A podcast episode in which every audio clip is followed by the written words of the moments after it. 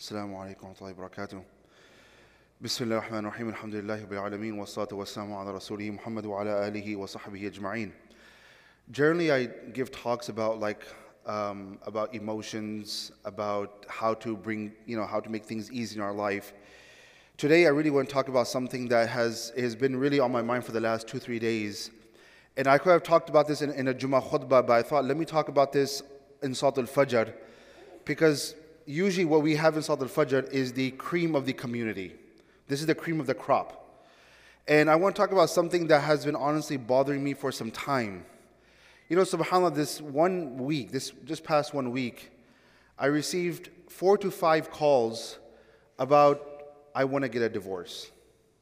This, this one, this, just this one week, I want to get a divorce. And it got me thinking, and this is not the first time this has happened.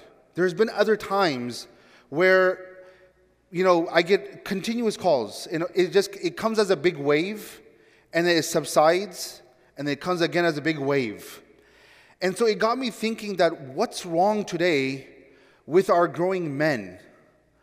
And then at the same time, I'm seeing that when I talk to uh, you know people who are in the field of psychology, people who are counselors, people who are guiding young men and young women, and they're telling me too when I talk to them that you know do you ever talk to young Muslim men and what do you see? And they tell me that it's very disturbing, Imam Nadim. It's very disturbing. Now, let me make one disclaimer. Am I saying that there's no problems with our young women also? I'm not saying that either. There are problems. But right now, we are here, the men, and I really want to address something. There are three things that today I'm going to leave you with that we have to really focus on when it comes to our young men. When you have a teenage son or you have an upcoming son, there are three things today I'm going to leave you with that we have to truly focus on. The very first thing is akhlaq. The very first thing is that we have to teach our children, especially our young men, our young boys, is akhlaq. You know, a lot of times we feel that the most important thing to teach them is religiosity. Before religiosity came akhlaq. Before the Prophet ﷺ became a prophet, there was akhlaq. The Prophet ﷺ, he says, بُعِثْتُ لِأُتِمَّ مَكَارِمَ الْأَخْلَاقِ I was sent to perfect character. So when we talk about our young men, it's not just about religiosity. It's not just about making them memorize the Quran. It's not about just sending them every single day to the masjid and read the Quran and read the Quran and come to the masjid and outwardly you have this very beautiful picture but internally, the akhlaq is so damaged, it is suffering at such a high level that they don't know how to do the basic things in life. They don't know how to interact in the most basic way. Brothers and sisters, akhlaq is the most important thing. You don't have akhlaq, all the ibadah that you do after that, it becomes meaningless. There are many ahadith of the Prophet ﷺ where people have come to the Prophet ﷺ. One story, um, pe- people came to the Prophet ﷺ that there's a certain person, there's a lady. She prays, she does this, she does that, but her akhlaq is suffering.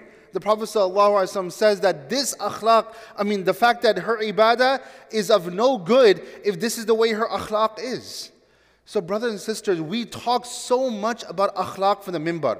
We talk so much about akhlaq from the pulpit. You know how many lectures have been given about akhlaq? And I can almost guarantee you that if you start a series over here about akhlaq, many times people feel like, oh, this is a cliche topic. This is not a topic that I'm, you know, I need to learn about. I already have good akhlaq. But if we have good akhlaq, then it's going to translate into our kids also. So, the very first thing I truly want to um, highlight today is akhlaq. The second thing, and listen to me, listen to me very carefully when I say this habits.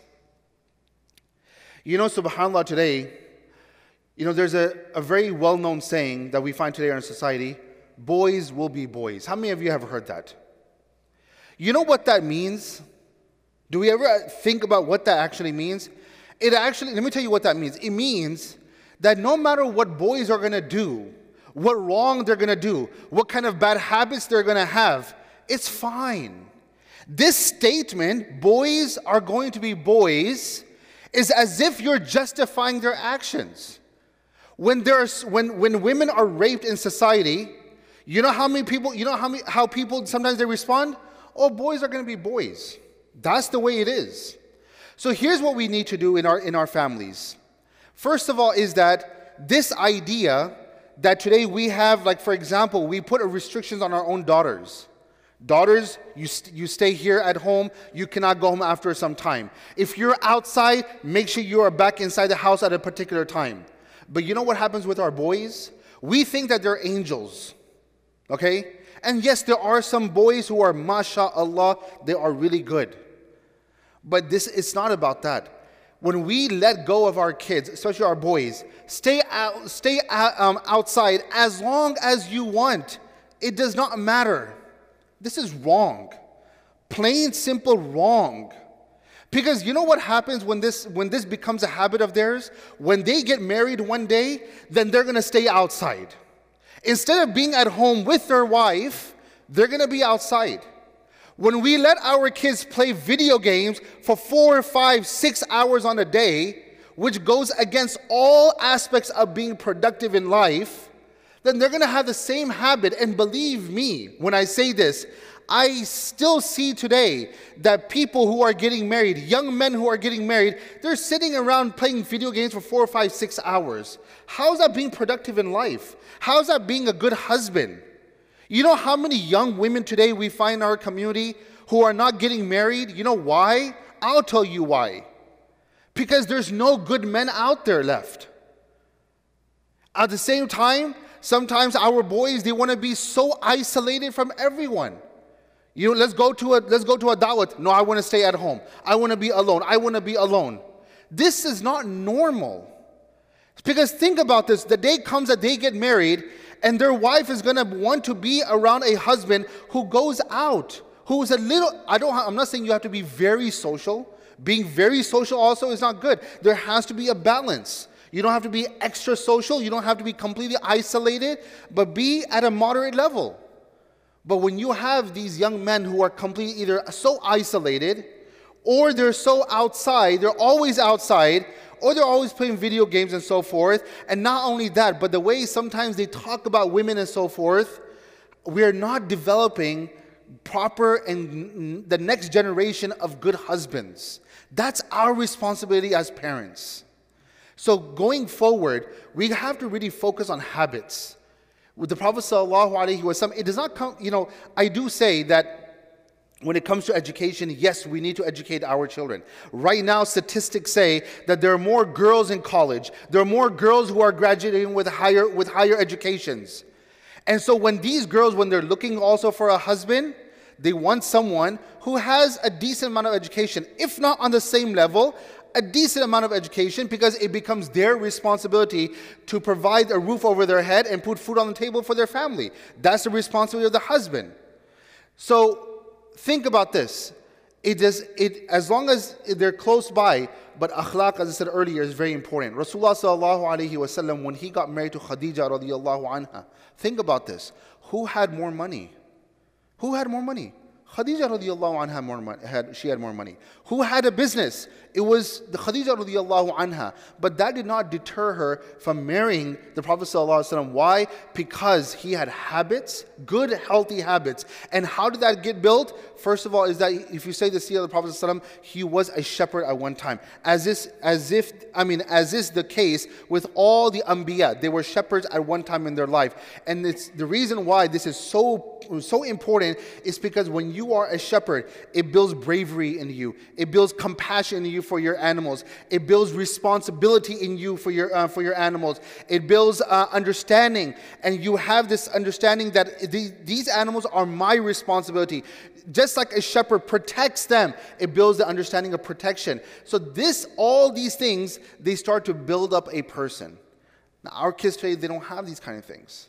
So, the first thing, I said, was akhlaq. The second one is habits. Please, we have to build good, proper habits within our young men so that when they become husbands one day, they can be actual men. Actual men. And the third thing is the most important thing I would say is taqwa. Just building basic taqwa in their life. If a husband and wife are going to have taqwa, that taqwa is going to disseminate into the children also.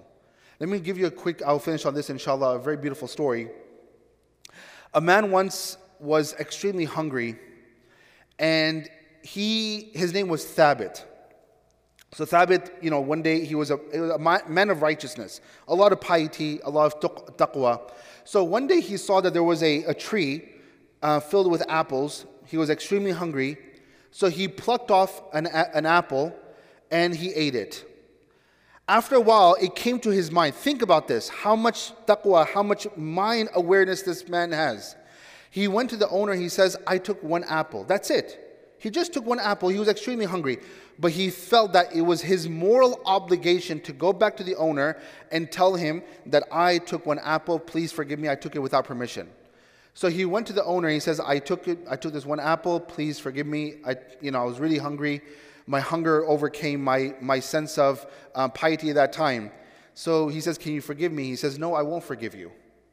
So he says that, "Please, just anything. I'll do whatever you want." He said, Okay, you want it, you want something? He goes, You have to marry my daughter. He goes, Marry your daughter? Okay. But he goes, Let me tell you from before.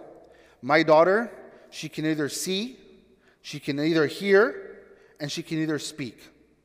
Okay? She can either hear, she can either speak, and she can neither see. Now, this young man, he's in, you know, he's in a state of shock. He's like, What do I do? I want to be forgiven. I don't want this to be, you know, be on my shoulder on the day of judgment. And he's thinking, thinking, thinking. He says, okay, fine. I mean, I, he says that the akhirah is more important to me than this dunya. So he says, okay, I'll get married to your daughter. And he's thinking to himself, how am I going to even connect with my wife on different levels? And which way? If she can neither see, nor hear, nor speak, how am I going to connect with her? But he said, okay, I'll give in. And he gave in. And the night comes where the, I mean, the day comes that they get married and so forth. And the father of the girl, the wali, he calls um, the, the groom. This is the nikah is over and everything. So he calls, uh, he calls him in and he says that, you know, this is, you know, inshallah, now in the next room, my daughter is there. As I told you, please take care of her. Once again, she can neither hear nor, nor speak nor, nor, nor see, but just take care of her. She's now your responsibility. And this man is still thinking, what am I going to do? Am I, what am I going to do? So he goes into the next room and she stands up and she says, Assalamu alaikum wa rahmatullahi wa barakatuh. And he's shocked. I thought you cannot speak. And she says, I can speak. So, which means that she can see, she can hear, and she can speak. So he, he was shocked. He said, I don't understand. Your father said that you can't do any of these three things. And she says, that when my father said that I'm blind, it means that I have never ever seen anything in my life that is, that is classified as haram. When my, when my father said that I'm deaf, it means that I've never heard anything in my life that is considered as haram. And when I am, I, I am mute, it means that I, can, I have never said anything that is considered as wrong. That's all it is. That's what my father meant. And subhanAllah, you think, you think about this a man of such piety, a woman of such piety, and from that marriage comes a person by the name of Nu'man ibn Thabit, or formerly known as Imam Abu Hanifa, rahmatullahi alayh. When husband and wife they have piety, that translates into the kids. It may not be at the same level, but it does most certainly come into the kids. So these are three things I leave you with today, inshallah. I do want to see. I it's not happy. You can even ask Ustad Bajur also. You can even ask Sheikh Yasser. I mean, the amount of divorces that are taking place, we want to build up the next generation of proper men. But these are three things I leave you with today. There's, there's akhlaq, there's proper good habits, and the last thing is taqwa. I ask Allah subhanahu wa ta'ala to make our generation a better generation. May Allah subhanahu wa ta'ala make our young, young growing men proper, proper men, men who are productive, men who will um, be good uh, role models for the future. Ameen Rabbil Alameen. Jazakumullah khair. Assalamu alaikum wa rahmatullahi wa barakatuh. إن المسلمين والمسلمات والمؤمنين والمؤمنات والقانتين والقانتات والصادقين والصادقات والصابرين والصابرات والخاشعين والخاشعات والخاشعين والخاشعات والمتصدقين والمتصدقات والصائمين والصائمات والحافظين فروجهم والحافظات والذاكرين الله كثيرا والذاكرات أعد الله لهم مغفرة وأجرا عظيما.